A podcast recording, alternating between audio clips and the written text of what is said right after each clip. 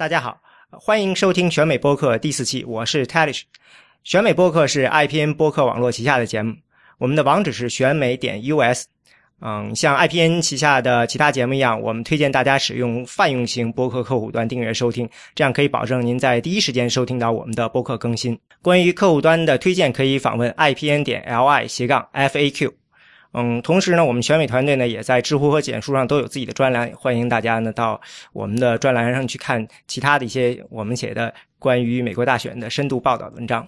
今天我们嗯只有我一个人在这里，并但是呢，我们邀请了一位嘉宾，嗯，也是我们选美团队的一个强力的选手，这是在北京做相关研究的刁大明刁老师。呃，蔡磊老师您好，我是刁大明。那个各位听众大家好，很高兴有机会能够借助这个平台和大家有一个互动和交流，大家一起来关注美国大选。这个我们请焦老师来是是想请他来讲讲讲这个外交问题。结果呢，一说了这个以后呢，其他的几位主持人呢都应声而顿，纷纷表示说：“这个我对外交问题没兴趣，或者说，哎呀，水平不够，就是避免跟这个刁老师正面交锋。”所以最后就只剩下我跟刁老师在这里头了。呃，我也感觉压力很大，我一定那个谁是战战兢兢的来跟大家来娓娓道来这个关于这个。外交议题在选举中的作用啊，嗯，其实张老师您不用客气，我觉得这个我看了看，呃，因为我们最近刚刚从这个大家获得了您前一段时间写的一些文章的这个授权，呃，这个游天龙已经开始贴出一些文章了。第一篇文章我当时关于中美关系就是相互疑虑的，我看过了，没敢点赞，因为我。看了一遍，好像感觉没看懂，正好想着说好，这个播客正好能找您录音，我再来亲自先来这个学习学习，回去再再研究研究，再读一读，再再再看，到能不能看懂。那您过誉了，我们确实中美关系已经复杂到确实不易那个很容易看懂的地步，即便是我们专业。呃，这个专门来从事做这方面研究的人，也是也是要仔仔细细的去一个细节一个细节，一个议题一题议题来梳理中美关系啊。它确实已经复杂到一个相当的一个程度了啊。那就咱们就直接进入正题吧。我其实对这个外交关系，我觉得这个我。原来看一些基本的关于大选书的时候，是看到说他们讲这些关于大选中总统题都是简单的分成经济议题、社会议题，还有就是外交议题。像这个总统辩论里头，也的确有一次一次是就是关于外交的，感觉外交挺重要。但是呢。最近，现在最近这次对中国这次这个股票的情况，整个全世界都在股市都跟着波动后，几个这个总统候选人都纷纷蹦出来讨论这个这个相关的这个经济问题，似乎让我有一种感觉，就是这个外交议题不是想象的，就是一个。呃，跟经济问题什么的分开的一个问题，所以我现在就是有一种想法，就是说，这个在这种所谓的竞选中的这些，我们谈竞选中这些外交议题，那这个外交议题到底是什么样议题呢？它是不是已经不像传统的传统的那种单纯的外交议题了呢？呃，外交议题在这个美国这个选举政治中啊，确实处于一个相对来说比较尴尬的这样一个状态哈，因为这是选举结构造成的哈。这个因为选举政治嘛，议题实际上有人说是选举政治的一个核心哈，它是因为它要成为这个作为宣传者的这个候选人和作为受众的选民之间的一个桥梁啊。这个候选人为什么要得到选民的票？怎么才能动员选民呢？一定要有抓人的议题，让选民感兴趣的议题哈。所以呢，这也是为什么国内议题一般会被选民感兴趣，因为它是切身相关的、感同身受的。但是外交议题确实和选民就是让选民有感、让选民有感觉的这种可能性不大。呃，所以这是为什么？虽然外交议题和内政议题应该是内政外交应该是平衡的，但是外交是一个非常非常小的这么一个部分哈。那就是说，是不是在找外交议题的时候，我们希望找一些能够跟民众有一种切身感触的这种议题？更会对它一定是它一定是有一个那个国内的民众链接的，比如说呃呃，如果说外交议题的话，可能大体分为两部两两个方向哈，两类哈，比如说一个常在化的外交议题，呃，您再说一遍叫常在化，常常在化的这种外交议题，比如说这个美国处于怎么样的国际环境，美国这个国际地位是什么状态，是不是领导地位还是领导地位能够持续多长时间，这样一个常在化的议题。这也是外交议题的一种，另外一种就是，比如说是一种，呃，突发性的，有一定冲突性的，比如说战争，比如说一些危机等等这些议题。但是现在看呢，往往是这些突发性的议题啊，更容易找到民众的一些关切，比如说像反恐战争，无论是伊拉克战争还是阿富汗战争，这个候选人的是候选人在操作的时候就很容易操作成，呃，比如说对于这个选民而言，自己的子女或者是邻居的子女，比如说啊，甚至是这个亲戚的子女，可能就送到伊拉克战场上啊，所以他很容易和选民找到一个共情点，是结束战争还是继续。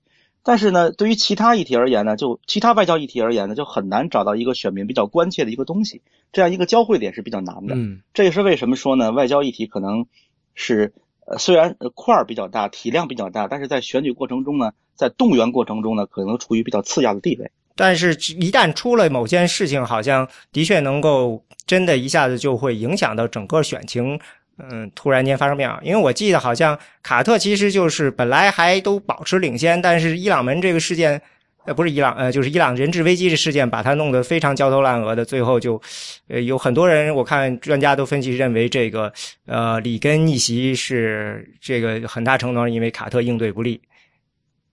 对，没错，您提的这个伊朗人质事件确实很重要哈，那个事件。呃呃，是七九年十一月开始闹，然后闹到八一年的一月份，正好是那个里根上台的时候才解决哈。有人说是伊朗送给送给里根的一个一个一个大礼哈。但是很有意思的是，到一九八六年的时候，就是里根第二任期那个中期选举的时候，也闹了一个伊朗门事件哈。这个伊朗门事件是是个丑闻，是好像是爆出来说是这个里根政府向伊朗这个秘密出售一些武器，最最后酿成一个比较严重的政治危机。那场危机实际上一定程度上也影响了那次中期选举共和党的选情。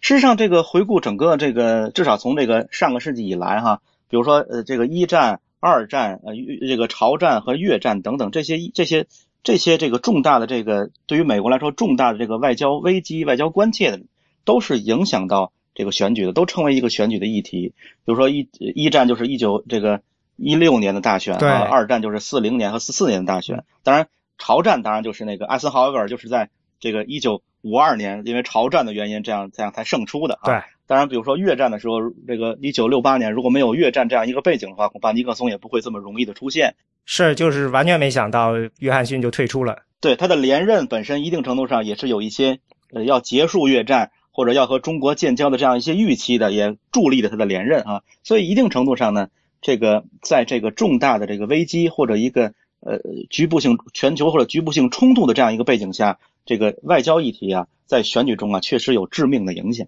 嗯，可是这些就是就是咱们似乎是认为是比较传统的这种外交，通常总是跟一些呃军事冲突或者说是这种上面这种层面上的这种互相显示自己的这个呃统治性力量联系起来。但是从现在看。这个自打这个最这个伊拉克战争打得很不，嗯，把这个整个国民士气都打下去以后，是好像这个呃外交议题这件事情上也有点儿，我我感觉嗯似乎更，尤其是看奥巴马这个在任的这几年，似乎比较强调这个对话上面的啊，是这样的，所以这有人说这个叫做奥巴马主义嘛，就是要这个。这个不做不不干傻事儿啊，要这个这个要强调管控危机、管控分歧，而不是去解决这样一个问题啊。但实际上现在看呢，就是这个奥巴马这个已经六年半了哈，这个八年之后的，如果给他盖棺定论的话，实际上他的外交议题上呢，还是有一些亮点的哈。嗯，那个当然就是说，对于这个反恐战争的这样一个结束，特别是对于中东的一些廉价存在，特别是表现出来表现为这个伊朗。核协议的这个达成啊，当然现在看这个国会参议院恐怕会放他一马，对，最后会会尘埃落定啊。包括这个作为这个这个亚太战略主要一个体现的，就是这个跨太平洋这个贸易伙伴协定，就所谓 TPP 啊。这个包括这个对于拉美啊，作为一个拉美的这个改善拉美关系的这个一个抓手议题，就是美股的这样一个复交，本身这些议题啊，恐怕呃都会成为奥巴马的一个外交遗产。同时呢，在二零一六年啊，因为毕竟是一个开放式的选举哈。这个共和党人这个要跃跃欲试，要重返白宫，所以如果在外交上打牌的话呀，肯定会攻击奥巴马的这些外交这些外交遗产，比如 TPP，比如说美股复交，比如伊朗核协议，他们攻击点啊，其实都还挺有意思。如果我们一定把这个奥巴马的外交遗产啊说成这三个的话呀，其实这三个外交遗产呢，都明显有自己的国内链链接，有非常强大的一个国内链接。嗯，比如说像 TPP 这样的东西。这个它虽然是一个亚太战略在经济层次的一个重要基石、重要体现，呃，虽然现在还没有最终落实，虽然那个 TPA 就是那个这个贸易促进授权已经到应该到二零二一年哈，所以下届总统还有戏。但是奥巴马任内无论如何应该不会把让别人摘桃子，是是极力的要促进这个东西的哈。但是这个东西无论如何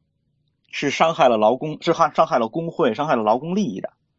呃，工会组织对于民主党而言是可能是非常重要的一个群体哈。所以将来如果 TPP 的话。如果有 TPP 的话，将来民主民主党怎么打牌还是个问题。这个挺有意思的。我记得说北美自由贸易去弄的时候，实际上是布什或者甚至更早的时候就开始，但是最后必须得是克林顿上台了以后，作为一个民主党人才能最终把它给推过去。因为就是说，他民克林顿能够通过这个，他能够克服工会的呃反对。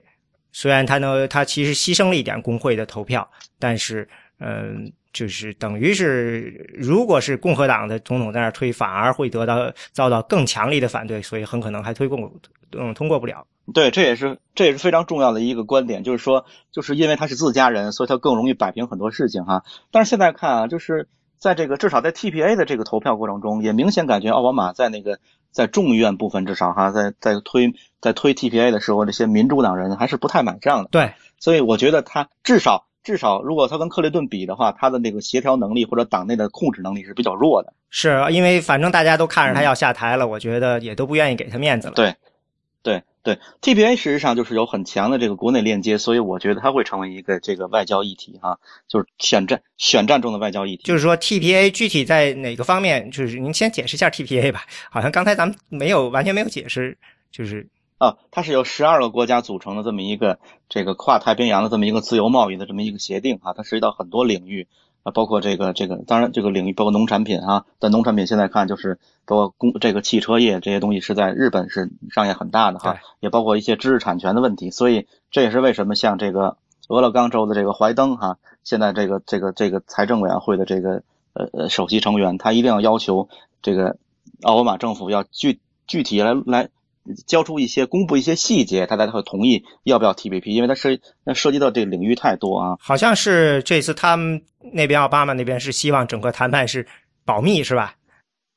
对对，因为它涉及到行业啊，涉及到产业产业利益太多，所以呢，甚至有人说，就算即便 TPP 啊，在这个整个这个谈判过程中达成啊，这个国会里面也会也会很纠结，会很纠结哈。但是无论如何，现在看就这个议题呢。呃，我觉得是会这个影响整个这个各个产业啊，对于两党的一个判断的啊，它会成为一个呃选选举的，至少在国内意义上的一个选举的一个议题哈。呃，另外我觉得，比如说像伊朗核协议这样的议题呢，这个有人说啊，伊朗核协议其实就是彻底让奥巴马得罪了这个犹太裔啊。大家都知道，犹太裔其实是对于民主党而言是那个仅次于非洲裔的很重要的一个票仓和金主啊。有人曾经统计过，这个九二年的时候，这个克林顿的这个小个人捐款有百分之六十是犹太裔给的，所以它是很重要的。但是很明显，感觉就是奥巴马上台之后呢，是明显要在中东做一个廉价的存在，要和中东和解啊，甚至跑到这个开罗去喊话。所以以色列人啊，就这个以色列对以色列很疏远，所以这个在美的犹太裔啊，这个对民主党的这个选票啊的支持啊，实际上是开始松动的啊。呃呃，我记得有人曾经统计过，在零八年的时候，就是奥巴马刚当选的时候啊，那个时候就是犹太裔在这个民主党的支持率啊，要百分之七十一左右，然后共和党人只有二十二，就支持共和党只有二十二。但是到了二零一四年，就是去年中期选举的时候，然后再去统计的时候，这个犹太裔支持民主党的人就变成六十亿了，然后共和党人是二十九。就事实上，这个变化虽然比较微弱，但是它在变化，在持续的这样此消彼长。所以，比如说像。那个，如果二零一四年的时候那次中期选举里面，如果那个坎托埃里克坎托这样的人没在初选意外落败的话，那将来也是那个做议长的很好的人选啊。他就是个犹太裔的共和党人啊。嗯，比如说像呃二零一二年的这个支持，我们大家知道知道支持罗姆尼的那个那个那个谢尔登阿德尔森，那不就是个犹太裔的这个大金主吗？所以这种犹太裔开始这个因为因为因为对这个奥巴马的这个中东政策的失望，来转向共和党这样一个趋势是。是是此起彼伏的，是暗流涌动的哈。所以伊朗核协议如果最终达成的话，恐怕我觉得对于这次大选过程中啊，无论是总统选举还是国会层次的选举，这个犹太裔怎么能够更好的让这个共民主党人来控制哈？嗯，这个还是个对于对于这个希拉里还有其他很多候选人而言，恐怕还是个很大的问题。如果说大家来攻击他的话，也也这个，因为这不是一个单方面的协议，你不可能通过把它给。呃取消了就完成。虽然很多候选人似乎就是简单的说，我上台了就把所有的可这个奥巴马写的都去掉，但是这个这个话题到底怎么样形成，是不是还是得得他摸索，就有效的把它给。对我，我觉得是这样，就是说，在初选过程中，肯定大家就是不断的来，是不是隐形出现，隐形初选哈，在初选过程中，嗯，至少从明年夏天之前这段时间里面，大家可能会不断的来这个喊 喊口号，来不断的博眼球哈，来来博出位，大家放狠话的这样一个感觉，可能到了夏天之后会有一个具体的落实怎么做。但是伊朗核协议现在看呢，因为它是个长期的这么一个这么一个要落实的这么一个协议哈，所以可能如果二零一七年如果是共和党人上台的话。呃，如果在调整中东政策的话，恐怕伊朗核协议本身呢会面对一些比较大的在落实过程中的一些挑战，可能最终会有一些条款未必能够落实成功啊，这样可能会很大影响让这个协议的这个历史作用。说起来，我今天还看到一个 Heritage Foundation 这个保险保守派智库推的一个视频，关于伊朗核协议的，大意就是说我们已经没戏了，完蛋了。很有意思，它就叫做九十分九十秒钟讲跟你讲清楚伊朗核协议，意思就是说现在联合国和欧洲已经都呃这个放掉了，就算我们这边挡住，那边已经放掉了。然后说，而且我们这边现在看起来挡不住了，所以我们要完蛋了。对于，是这样，就是说至少至少在这个伊朗核协议如果这个成为成型的这样一个状态下，恐怕就是说这个这个民主党人在国内哈需要和这个犹太裔有一个比较好的这样一个。这个重新整理关系的这样一个过程啊，特别是比如说犹太裔会不会持续跑票给共和党人，恐怕也是个非常值得关注的这样一个趋势啊。哎，那个舒默就提就反对对对吧？舒默舒默就是个犹太裔，但是但是就是他实际上，比如说这些犹太裔这些身份，其实对于他而言是一个很有意思，就是说他本人是个民主党，他又是个犹太裔，所以他也是比较早的跳出来反对的人哈。舒默就是纽约州参议员是吧？对对，纽约州的国会参议员哈，所以对他而言啊，其实就是说。那个反倒是不支持这个奥巴马的这样一个决定，可能会更博出位哈，因为现在看他已经排队要接李德的班了哈，所以这个奥巴马估计会很庆幸啊，现在他现在没有赶快接班哈，如果也是在下届国会再接班，所以很容易能够这个，如果他作为这个民主党的这个国会参议院的这个领袖的话，恐怕在参议院这个伊朗核议会恐怕会更难过关。对他可能也是比较难办这件事情上。对，而且他实际上是很强硬的一个人哈。这个也是有领袖范儿的这么一个感觉哈，但事实上，比如说我还想，呃，它就和伊朗核协议很像的一个东西，就是这个美股复交哈。这美股复交，有人说实际上是奥巴马这个这个捡漏的这样一个感觉，就是因为因为实际上这个美股的这个缓和已经在在这个在路上了哈，它实际上要在任内啊把这事儿搞定啊，把这事儿做实哈。但是这个美股复交呢，呃呃，这个战略界啊，外交界，美国外交界认为它是一个。很改善整个改善这个拉美关系的这样一个抓手哈，甚至可能美股下一步这个美股复交之后，下一步就要看准委内瑞拉了哈，这样一个变化，但是估计会很难哈，会一个漫长的过程。但是让在国内意义上也有人谈，就是这个古巴裔啊，在这古巴裔未必特别高兴啊，因为很多古巴裔实际上就是这个因为对卡斯特罗政权不满而而来到还跑到这个这个美国去的哈，而且古巴裔本身在美国这个。我记得好像二零一零年的人口普查，这个好像是呃一百七八十万的感觉哈，而且这个有一百二十几万实际上就在佛罗里达。对，而且这个在佛罗里达，如果这些人对这个美股复交不感兴趣或者很不满的话，那民主党将来在佛罗里达怎么拿选票啊？嗯，这个我看到 P.U. 的一个调查说，呃，现在古巴裔美国人在在向民主党倾斜，因为呢，这个呃，当初因为这个古巴的事件跑过来的这帮美这帮古巴人呢已经老了，新的跑过来的人呢，他们更多的是穷人。所以他们更多的接近民主党的理念，而旧的那波讨过来，通常都是富有钱的古巴人，所以他们嗯又特别特别的反共，所以呢，他们就坚决的站在民主共和党那边。到现在呢，这新的一代的古巴人呢，慢慢的，呃，其实还有一代更老的古巴人，那就是在那个之前的更老的那代，那也都是穷人，所以他们也是比较支持民主党的。所以我看这个 P.U. 的这个结果说，最近这几年，呃，古巴裔的这个。呃，人支持民主党的比数量在上升，对，整体趋势是在上升。但是问题在于，就是它会有一个纠葛，有一个平衡，就是在于对于这个一方面是故国的这样一个情节哈，对于故国的这个未来发展的这样一个这样一个判断，这样一个植根于血缘的这样一个关切；另一方面又是切身的一些生活的一些需要哈。所以到底能够怎么平衡这两个东西，能够平衡来平衡出来什么结果，影响它的这个政党这个这个分别哈，政党这个选择，恐怕也是很有意思的一个看点。对对对，其实老实说，这个东西只有我觉得只有这个美股协议是，如果是新的来一个共和党的总统，他是可以把这事情给完全停止或者怎么样的。嗯，伊朗核协议太复杂了，他还比较的做动之前可能还得想一想。对对，这个在中对于中东的这样一个政策，就是所谓的这种收缩的这样一个政策，恐怕这个。这个对于两党而言呢，在基本意义上还是有一定的这个这个共同的想法的。只是可能二零一七年如果共和党上台的话，可能中东会有会有比奥巴马更多的关注。但这种关注本身呢，也是受到国力局限的，也不必也未必特别多啊。嗯，对，嗯，那就是他们现在我看，呃。第一次总统，呃，共和党的候选人总统辩论的时候，有这个《华盛顿邮报》就写出来说，其实赢家是中国，因为中国一共出现了八次，所以就是，呃，而且出现在各种各样古怪的情这种背景下，所以不管怎么样，似乎这个中国都会是一个题目。非常好奇，就是说，就是这些，尤其是最近这些候选人，他们都对中国发表各种意见，但是您说为什么？我感觉他们似乎好像大家的智商都有点问题呢，让人感觉。呃，您提的那个报道我也看到了，但是如果说胜负或者输赢是这个关注度的话，或者受关注度的话，那可能中国是赢了哈。但是如果这个把把这个输赢做看成这个到底是不是很理性的关注了中国，是不是很妥善的处理了中美关系，恐怕中国也不是赢家哈。呃，我我也注意到，就是现在啊，这个这个二十二个这个两党的参选人啊，至少有七个呀。在这个宣布参选那个演讲或者第一次公开造势里，就提到了中国啊。这个提到中国的这样一个调门呢，或者这样一个路数啊，基本上，呃，还是比较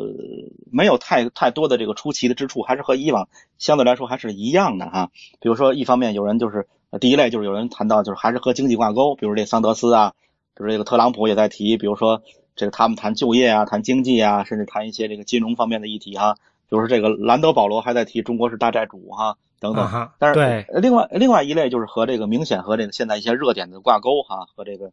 和这个热点贴得很近，要要这个吸引这个注意力，比如说网络安全议题啊，比如南海议题啊，比如说这个民主党人阵营里头就是那个前呃弗吉尼亚州的以前那个国会参议员吉姆韦伯哈，就不断的谈南海啊，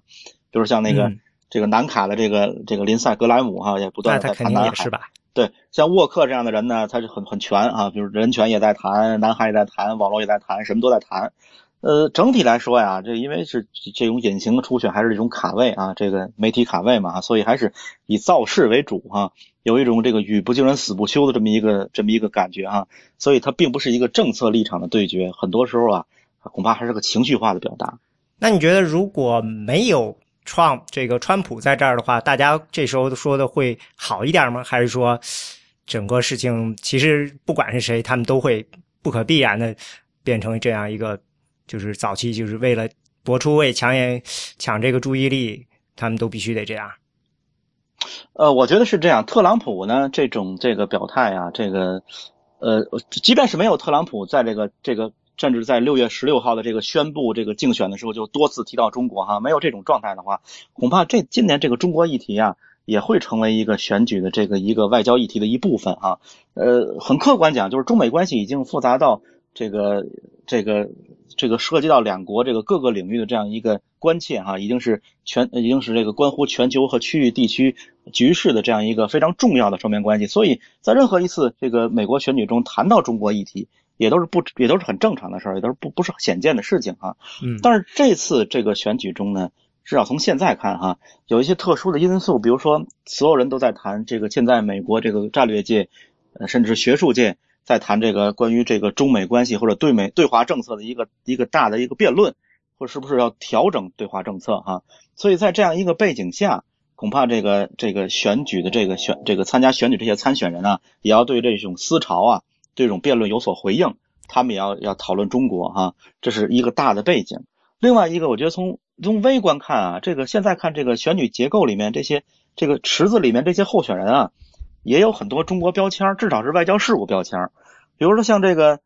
他们一定程度上还是有人还是有点经验的。比如说最最有经验，当然最容说就是希拉里哈，他有四年的国务卿生涯哈，这个四年的生涯，他现在可能与与零八年相比的话，他可能要拿这四年来给自己这个。这个国际经验背书哈，国际领导力背书。但是有人也说呢，他就是这个亚太战略的始作俑者之一哈，所以他在对华事务上也始终这么一个强硬的鹰派态度。所以他本人呢也会拿对华政策呢来来推自己，来标榜自己。同时呢，可能共和党候选人呢也会在打他的时候呢说他不够强硬，我更强硬，所以中国议题就会躺枪。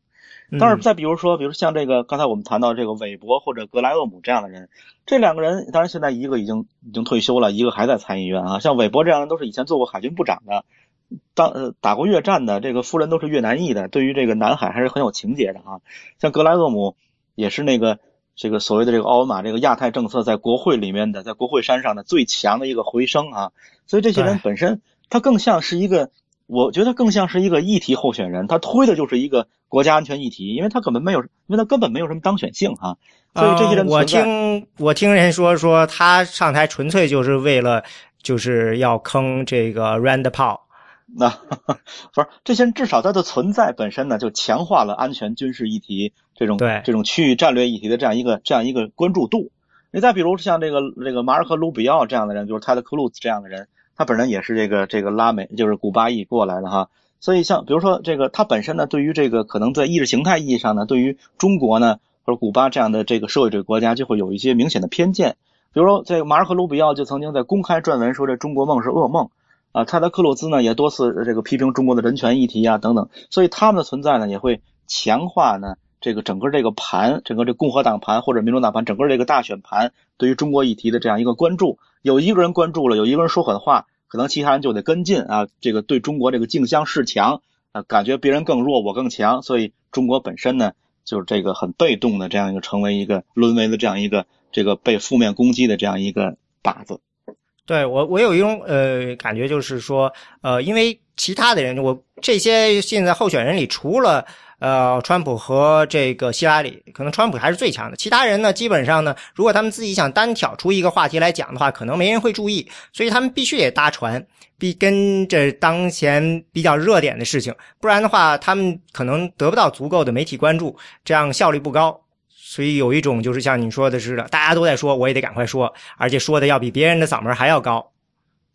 对，是这样，就是说。就是他们不断，因为他们本身没有那个足够的人气去设置议程哈，所以他们只能不被动的去跟随、去反应哈。但同时啊，这个中国议题本身呢，呃，还是还是能够满足不同候选人的不同背景、不同专业候选人这样一个需要的，能够各取所需哈。中国议题呢，说是中国议题啊，其实还太大，它从来不是一个单一的功能性议题，它更像是一个多元的一个工具箱，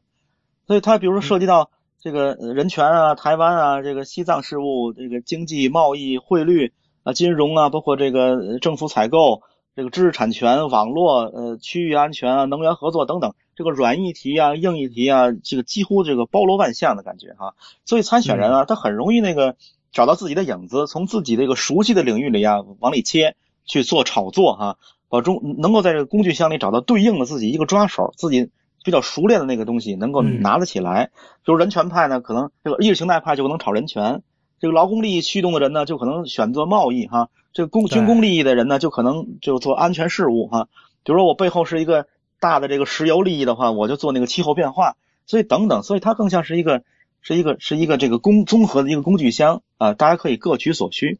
您刚才又说中国策略呢，大家在考虑在调整，你觉得这个呃整体上看？应该是有什么趋势？就是说不同，比如说民主党和共和党，呃，有什么趋势？共和党内又有呃，能分成什么派别？然后在这个处理这事，以及啊，说不定应该稍微退回一点，就是原来是什么样的？就是在几年前，呃，因为感觉中国这几年崛起的很快，所以说呃，说不定几年前的这个想法跟现在都已经差的很大了。呃，很大程度上，这种这个这种调整啊，本身是金融危机之后，就是中国成为这个第二大经济体之后，呃，美国呢，这个虽然现在看这个经济在持续复苏哈，但是可能相对来说复苏相对比较缓慢哈，所以有一种这样一个，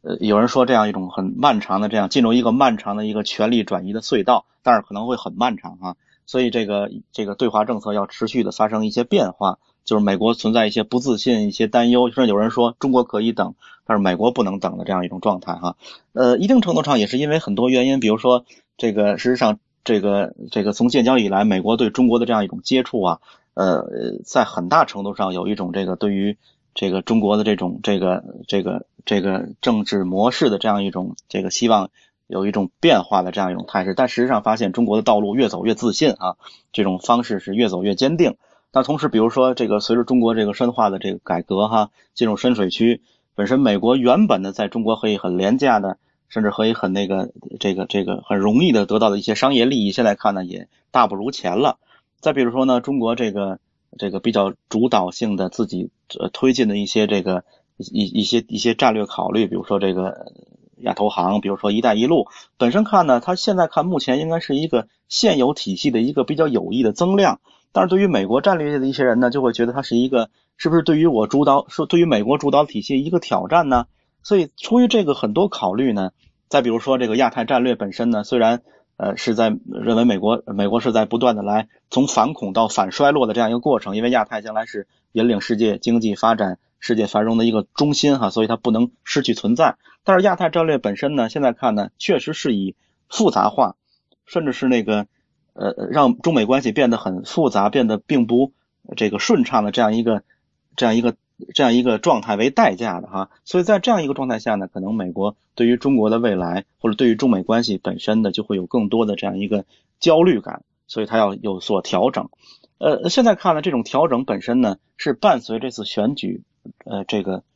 相相这个相伴而行的哈，调整实际上是在智库在做的哈，所以智库的这些这些这些想法会不会变成一个主流的几点想法，然后让被选举人接纳成为一个新的这样一个东西？但是必须看到的是啊，这个虽然有人说中美关系的这个问题是结构性的，但是中美关系这种相互需要的这样一种合作的这样一种强大的意愿也是结构性的，是一种固化的。这就意味着你怎么调整，无论是哪个党上台，怎么调整。本身你一定要以这个一个一个全球化的视野来考虑中美关系，它绝对不是像以往美美苏关系那样那种状态了。所以这种调整本身呢，恐怕还是一个要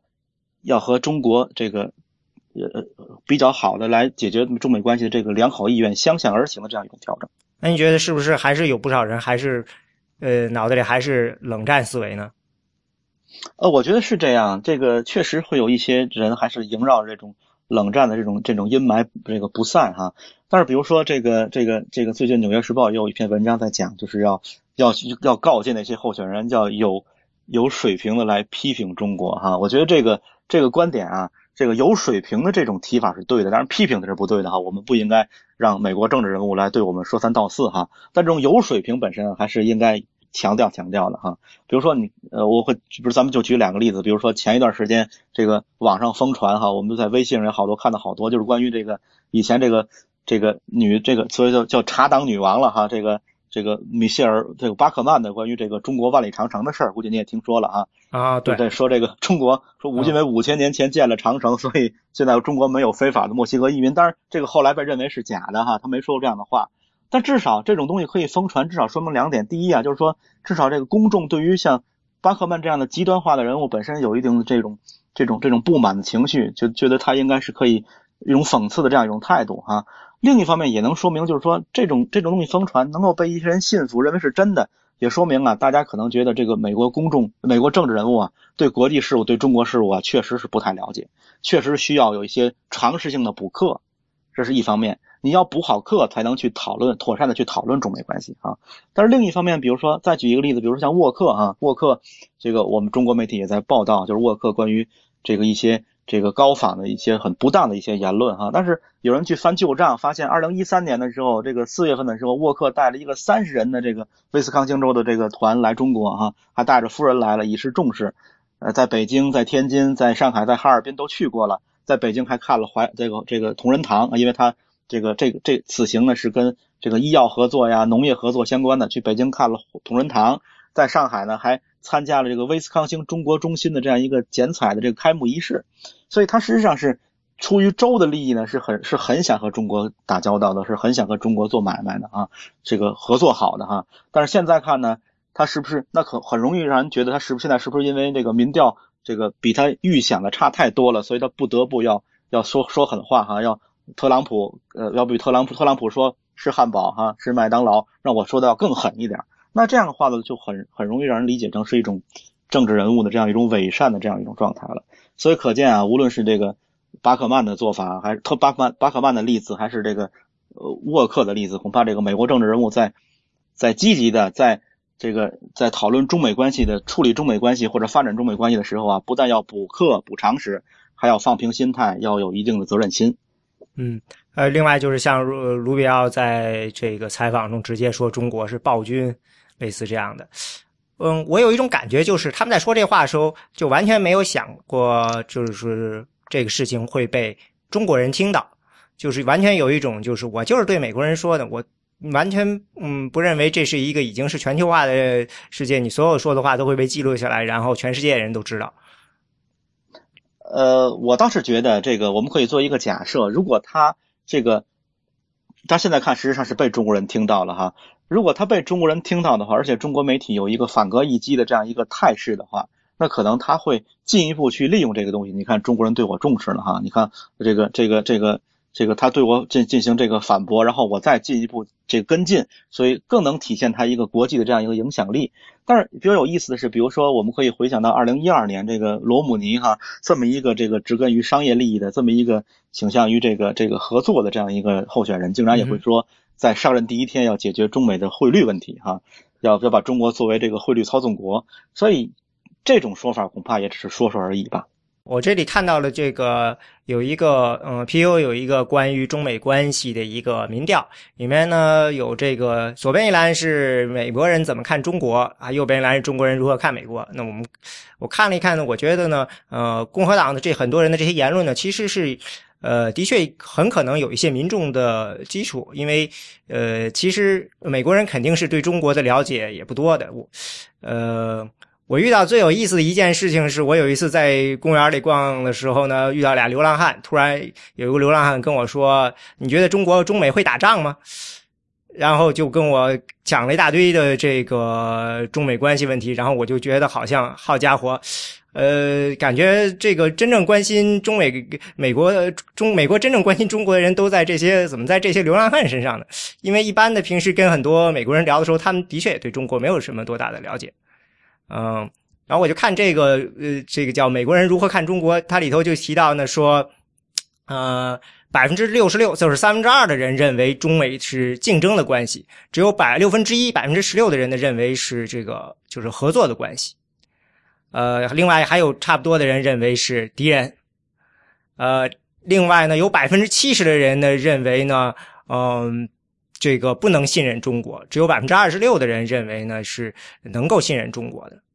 是有一这样的一种呃明显的感觉。另外就是好像的确现在美国已经有更多的人相信中国，呃已经成为是超越美国成为世界的这个领导了。呃这一点上也是比较让我吃惊。它上面写着百分之四十一的人认为中国是世界呃这个在经济上是领导世界，美国只有百分之四十。嗯，但是呢，在这个外交关系上呢，呃，有百分之六十的人认为中国呢不能没没有考虑到这个其他国家的利益，只有百只有三分之一的人认为呢中国呢考虑到了其他的利益。相对起来，我们刚才说到的一些观点，就是说觉得可能呃美国人可能比可能比较关心的，比如说这些网络安全呀、呃环境呀、人权啊。呃，关注度都是在，就是说不叫关注度，呃，负面看法呢，其实没有那么高，当然也不低，在都在百分之五十左右。我觉得这么看，整个美国内部有不少人的确是对中国呢。抱有特别的，可能是有一定的敌意了，所以呢，这样这个，尤其是共和党嘛，这里头的确是共和党的人，当然对中国的敌意更大一些，所以共和党的候选人这么说，嗯，肯定也是为了迎合他们的选民的一些想法，就是直觉上的想法。呃，我觉得是这样，就像刚才我们说到，就是这个政治人物啊，这个在这个选举秀中怎么怎么怎么说中国，怎么这个炒作中国，怎么在对中国议题上说狠话。可能和他这个当选后，特别是总统层次哈，和他当选后可能会有很大的差距。但是这个在选举过程中，这个操作或者炒作中国议题啊，可能现在比较担心的，让我们比较担心的一个一个负面的影响就是民意方面，因为这个国之交在于民之亲嘛哈。这个中国议题啊，对于大多数这个呃，可能对国际事务不太了解，对于中国事务不太熟悉的这个美国公众而言啊，是个非常负面的这样一种印象的这样一种塑造。整个选举过程中，大家都在打中国牌，然后让中国的这个污名化，然后对于公众对于中国的了解啊是非常负面的一个影响。事实上，这个事实际上这个这个呃，中国议题呢，呃，这个呃有很多变化哈。比如说九十年代的时候，大家主要主要炒的实际上是 PNT 二，当时的时候呢是。这个所有的这个当然是贸易啊、贸易差等等这些东西，当然所有的所有的这个候选人啊、参选人啊，他们在做中国议题的时候，他那个话语就是说中国抢了你的生意，呃，抢了你的就业，呃，这个导致你经济不行了这样的一个状态，所以让选民有个切身感受。但事实上啊，金融危机之后啊，特别是二零一二年选举呃大选，二零一四年中期选举这个这两次选举过来之后呢，感觉是这个中国议题啊。是从那些这个和经济和就业挂钩的低端政治啊，往这个高端政治上的发展的这样一个这样一个上坡的这样一个趋势。现在呢，这个地谈中国呢，就是谈南海、谈网络，这很多候选人这么谈哈。虽然刚才我也谈到有一些人还在谈经济，但是已经让位于这个这个眼球，这个吸引力不足于这个不不比这个南海或者这个网络更更强了哈。一谈南海谈网络呢，实际上就把中国呢谈成另外一个东西了。它不是在你抢你就业了，而是直接对于美国这个国家发展模式和国际领导力的这样一个挑战。换句话说，因为中国的存在，它不告诉选民抢你就业了，它告诉选民实际上抢你这个国际地位，抢你在国际这个全球范围内的那种作为这个美国公民的这样一种荣誉感，这样一种优先感。所以这种状态呢，实际上是这个中国议题的这种高端政治化的这样一个表现。这种表现呢，本身呢。实际上是值得在民意义上，在影响这个民众对于中国、美国民众对于中国这个判断的意义上是非常令人担忧和关切的。呃，我曾经看过有人说，这个从动员选民的角度讲，这个让选民感到恐惧是一种非常好的动员方式。对，没错，他就是说，他刚才我们也谈到，就是说那些呃，只有塑造威胁哈，只有塑造这个国家。在威胁当中才能凸显自己的领导力。那现在看呢，如果按照这个逻辑下去呢，恐怕中国本身呢就是呃塑造威胁的一个工具。嗯，呃，应但是很有意思的是，呃，您刚才说到了，像希腊语是实际上是有很强的外交经验，但是似乎到现在为止，他。没有怎么谈外交的问题，也没有提出什么实质上、实质性的外交上的建设性的意见。他好像也拒绝在 TPP 啊这些事情上发表什么观点，好像他有意识的这个在把这个牌自己的牌藏起来了，是不是？你觉得他这？我觉得，我觉得这个问题是因为他身上背负着所谓的奥巴马烙印，因为现在看就是所有共和党人都会打奥巴马的这个这几个这几个遗产，因为这些遗产都有一些国内的一些利益纠葛，所以。如果他去，如果希拉里打外交牌的话，你这外交外交的这个这个四年国务卿生涯，实际上是和奥巴马紧密相连的。对，换句话说，奥巴马现在这些遗产本身是希拉里助力的结果。那事实际上你怎么去和他有一个比较好的切割？你作为一个民主党参选人，你不能不，你不可能不得到这个总统的背书哈。但是如果总统背书太多的话，恐怕你又成为众矢之的，那跟他陪绑啊，他是靶心，然后你跟他陪绑，这样也不好。所以他需要一个比较好的一个。一一一一个距离，所以现在看呢，我觉得他这个距离啊，应该赶快划清楚。如果不划清楚呢，恐怕这种这种迟疑的这种失误啊，恐怕会，因为他在邮件门上事实上已经很迟疑了，已经这个战略上已经很反应已经很被动了哈，所以他不能再被动下去了。那您是这这么说，意思就是您其实也不太看好这个奥巴马的这几个重要的外交遗产在接下来一年内这个能够成为一个正面因素。比如说，这伊朗核系很有可能反而会这个成为一个这个负面的因素，是吗？在这个竞选中，对这个民主党候选人，我是觉得这些遗产呢，本身呢，对于美从美国利益角度来看呢，在长远意义上呢，恐怕是更多是正面的啊。但事实上，对于这个选举而言，是一个非常短视的这样一个短期的这么一个造势的过程。所以在短期意义上呢，恐怕会把那些负面的东西极致化啊，因为这个只有炒负面的东西才对这个共和党人有利。嗯，那这个这样的话说，嗯，以现在的这种形式，明年很可能还会蹦出很多想不到的这些外交议题。嗯，这些都会可能会对这些候选人造成。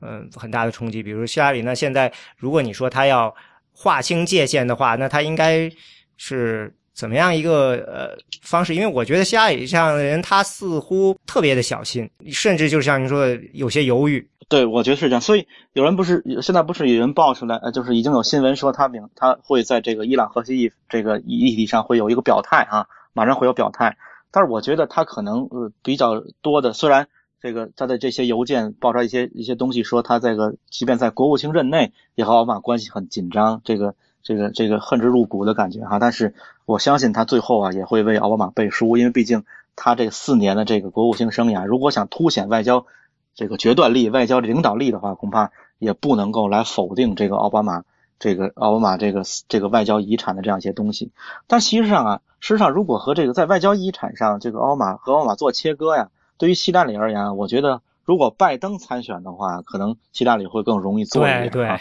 因为因为他可以把这些遗产啊，这些无论好。呃，无论好的坏的那些遗产，呃，特别是那些坏的部分哈，可以一下推给拜登，都是他在错的。是啊，然后拜登就成接锅的了，是吧？他在希拉里和这个奥巴马之间就会隔了一个人哈，这样的话，嗯可以那个闪转腾挪的空间会更大。那现在看就看拜登是不是会在呃十月份，就是十月十三日这个辩论初选辩论之前会有一个动作。但是到目前为止看呢，我觉得希拉里可能比较呃，甚至是唯一的选择，就是要拿下。要背上这个奥巴马的这些外交遗产，要给他死扛啊，要给他这个好好好好背书。我记得伊朗核协议出来以后，第一天晚上，奥巴马就给这个希拉里打了电话了。嗯，第二天好像希拉里去了国会，嗯，一定程度上表示了支持。嗯，具体的到底后来他似好像他就似乎就是等于是表了一个态，以后就再也不提这个事情了。嗯，他有有非常非常的就是属于这种政治动作似的。嗯，现在这个拜登的话呢？拜登应该是，如果他要做出决定，他必须得在这个月，大概对对，大家说是九月二十号，就是夏天结束以前，呃，就做出，要不然的话就太迟了。所以其实也没有多少天了。对，嗯，但现在看好像他这种这个态势还是就是还是比较还是越来越明显了吧？比如说有人说，甚至说他有些演讲竟然就是就差一句宣布了哈。呃，是我也发现好像就是因为这次这个初选哈，他是在。二月一号才开始第一场 L 吧，所以还是比以往略晚一点啊，所以可能他在时间意义上还是有点准备的空间的吧。特别是比如说他现在这个，我至少我们看到的一些新闻，就是谈到他这个参选的这样这样一种可能性的时候，必须谈到就是他这个四十六岁的这个这个不不幸这个早逝的儿子哈，他儿子也希望他参选，所以这种已经摆出这种哀兵的姿态哈，所以也有也有可能要放手一搏，但是可能。这种搏法啊，这个虽然呃从静态上来看，可能未必对希拉里造成什么影响哈，就是就是造成什么实质性的挑战哈，但是可能这个希拉里在动态意义上增加了很多不确定性，所以呃这个他不是他的团队不也有人爆出来说，我现在已经拿到了这个这个两千两百四十个这个代表初选代表里的四百四十个代表的支持哈，所以恐怕是初选还没开始，我已经拒敌于千里之外了哈，所以也是希望这个。竞选能够更加平稳一点哈，但是现在看啊，这个我们不是上期上上期已经做过邮件门了哈，现在看我觉得可能这个其他候选人是解决不了希拉里的哈，除非他自己解决自己哈，就是邮件门这样的事情。那如果看如果看的话，其实邮件门本身也是个外交议题的这样一个感觉，也是班加西调查委员会爆出来的。对对。所以如果如果如果如果仔细倒进去的话，恐怕这个里面啊，可能不止希拉里要裹进去哈，像这个拜登啊，像奥巴马都会都会裹进去的话，甚至。会断送希拉里的这个这个未尝不可断送希拉里这个白宫路，甚至可能会给这个奥巴马的这个外交遗产增加很大的一个污点。嗯，我觉得倒是有可能，嗯呃，现在看起来不应该对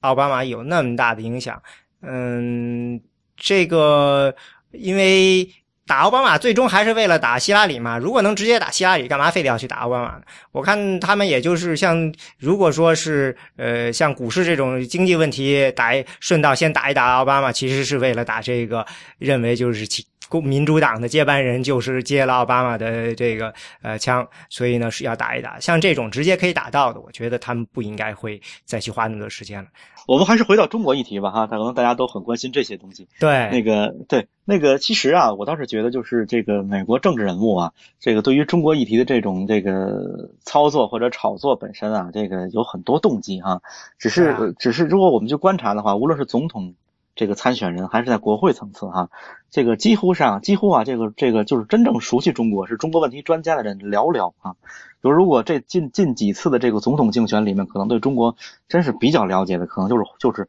就是 Hansman 了哈，就是那个就是啊，那是因为是大使大使是不是？哎哎哎哎，就是他了，因为他本身以以前也做过这个这个这个主，就是在在这个这个台湾也传过教哈，在新加坡也做过大使，然后做中国大使哈，这个。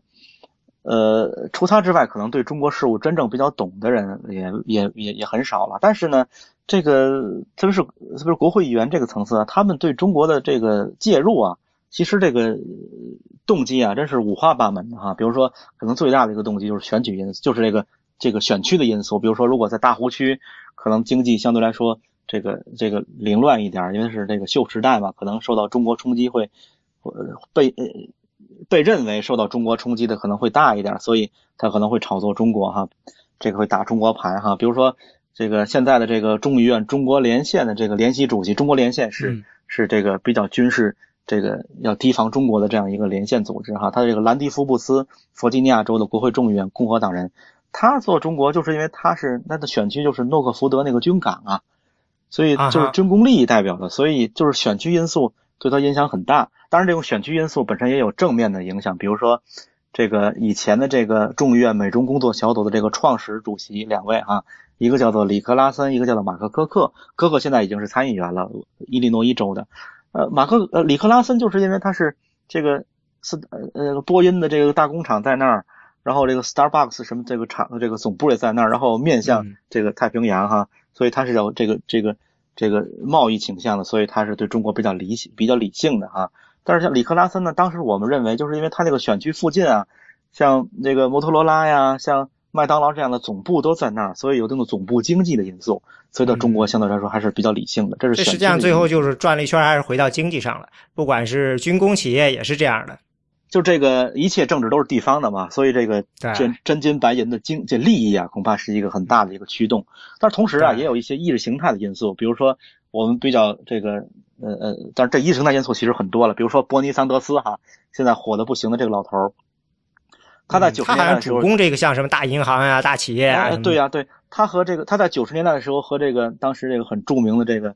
这个这个北卡州这个杰西霍尔姆斯两个人对于 PNTR 啊反对的不行。那恐怕就是因为这个意识形态的因素，当然，霍尔姆斯就是因为这个这个保守派的意识形态，这个对对于社会主义国家有偏见。但是这个桑德斯呢，本身就是一种平民主义的这样一种态势，要求这个要求贸易保护，所以这个它是意识形态因素导致的哈。当然，其他比如说还有一些个人的因素，比如说现在的这个俄克拉荷马州的这个国会参议员，这个现在的这个这个这个参议院里面的这个能源啊，这个环境委员会的主席。他本身受到商呃这个这个石油利益的驱动啊，能源利益的驱动，所以他对去年 APEC 之后这个西奥会这个这个合作节能减排是非常反非常不满的，非常负面的影响，呃这个反对甚至是哈，而且他本人又是个比较亲台的这样一个人，对于军售啊，对于保护台湾利益啊，对于甚至是台独是做的比较呃比较支持的这么一个议员，他就是因为他在越战期间呢，他驾驶着飞机啊。这个迫降到这个台中这个清水机场啊，清水港机场，所以算台湾救了他啊，所以才有台湾有一定的情缘，是个人经历的这样一个因素啊。嗯，呃呃，当然也有一些，比如说我们说是我们被被我们认为是这个这个政治晋升的因素，比如佩洛西哈，他当时是补选上台，这个当时被认为是个过渡性的人物。是这个民主党的那个南希佩洛西，对，被认为是个过渡性的人物，因为他是个补选上台，当时。选众议员的时候已经是四个孩子的母亲了，然后众议员那个那个那个那个那个选区又非常的民主党，所以根本没有任何障碍哈。当时认为他就是一个呃至少不都即便是不是过度也是个非常平庸的人哈。但后来就是因为炒作中国的人权事务，所以一点点这个得到了整个这个联邦的关注，一点点的这个不断的上位哈，然后达到了一个顶峰，达到了一个领袖的地位。比如刚才我们谈到那个舒默，舒默本人那个这个呃这个。在人民汇率议题上也是这个急先锋的感觉哈，这个据说是我们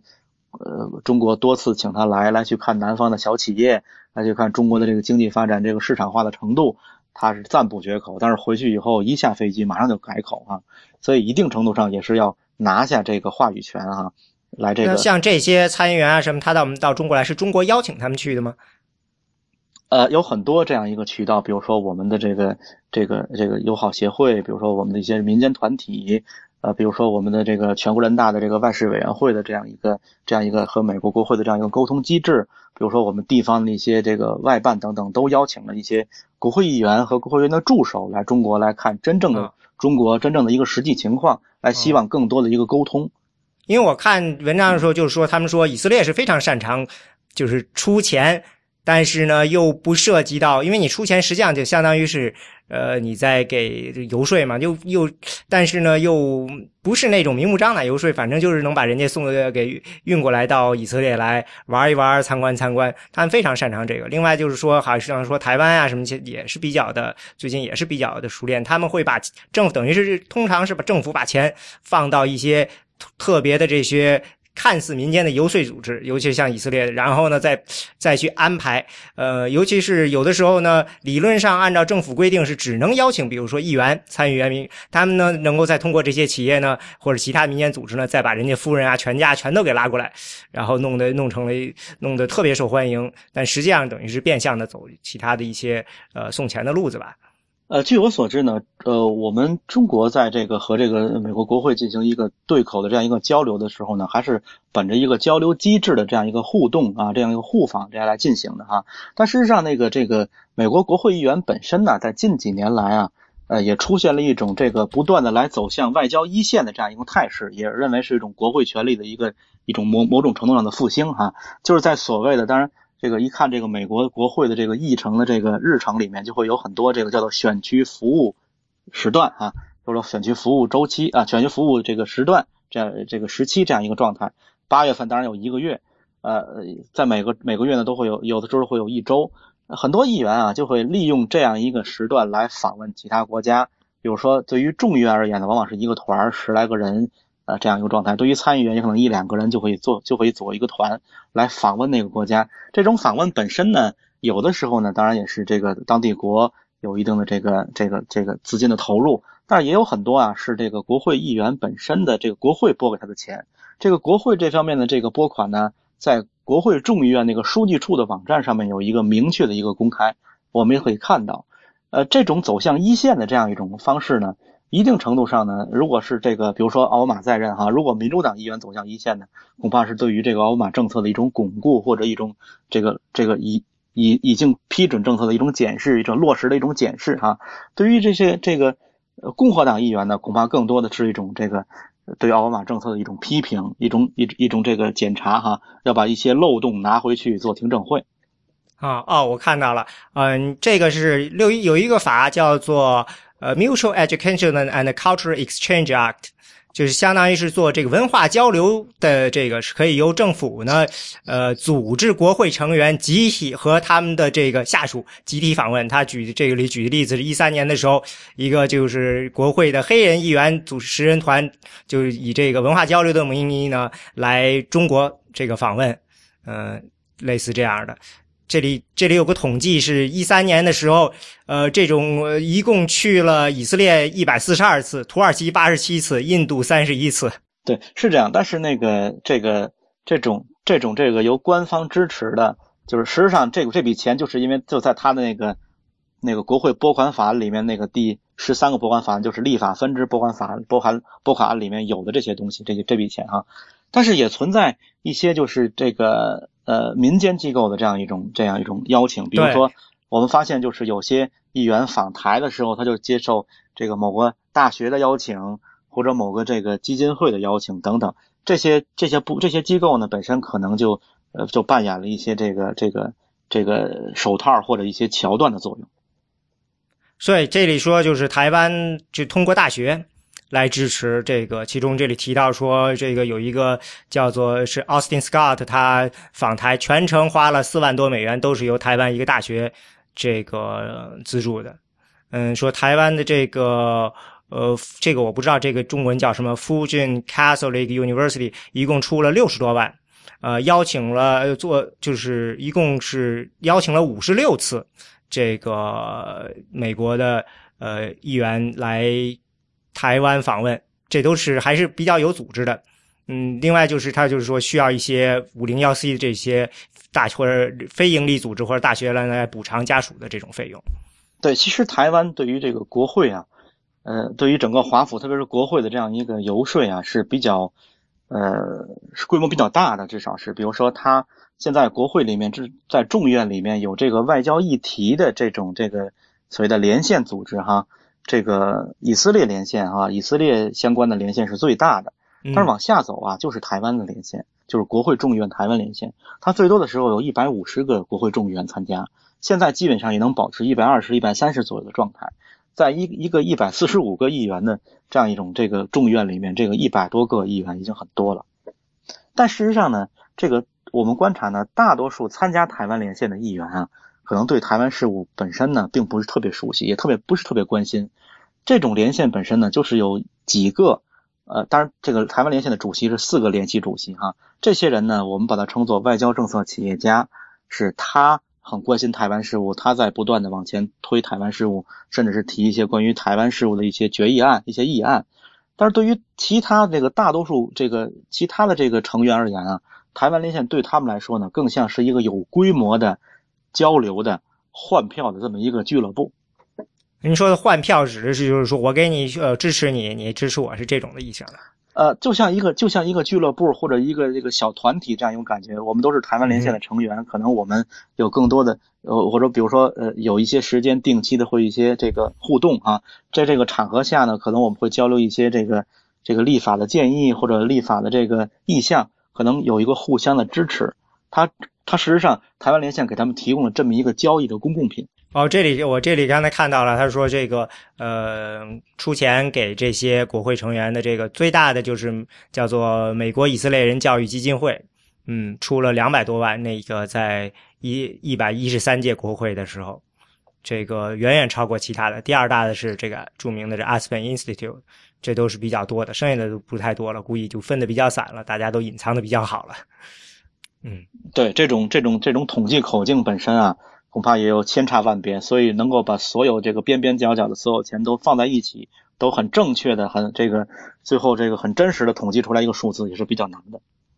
嗯，所以说啊，两千一年呃，二零一一年的时候，至少有六十四个外国政府往美国的相关的这个研究机构捐钱，估计是试图影响这个政策。说到这里，这个克林顿那边，他还有一个就是克林顿基金会，也是一个。呃，这个跟外交这个密切相关，因为有很多外国政府给他捐了不少钱，会不会这个也会是明年这个对克林顿有一个一定影响呢？现在，呃，我觉得它是可能是一会是一个沉睡的议题哈，因为这个这个呃，但是这个议题本身，我我感觉就是还是比较审慎的，甚至那个这个这个就是爆出来这个议题的，就是不是有人写了本书哈，叫做。克林顿的那个现金这么这么本书哈，这本书本身对那个还还出版之后，这个造了很多声势，甚至那个这个书后面连索引都没有做，可见实际上要赶快那个要来引领引引领舆论哈，要赶很很很仓促的出版哈。但是出版之后，这个大概大概一两个月的时候，马上这个作者就说有些有些有些东西错了哈，然后要再版，要要要要要改进版。实际上这个议题本身现在看呢，恐怕还是一个。持续的来发酵的这样一个议题哈，这个到底在多大程度上能够这个能够坐实哈，能够存在一些这个负面的东西，恐怕也也需要这个静观其变。嗯，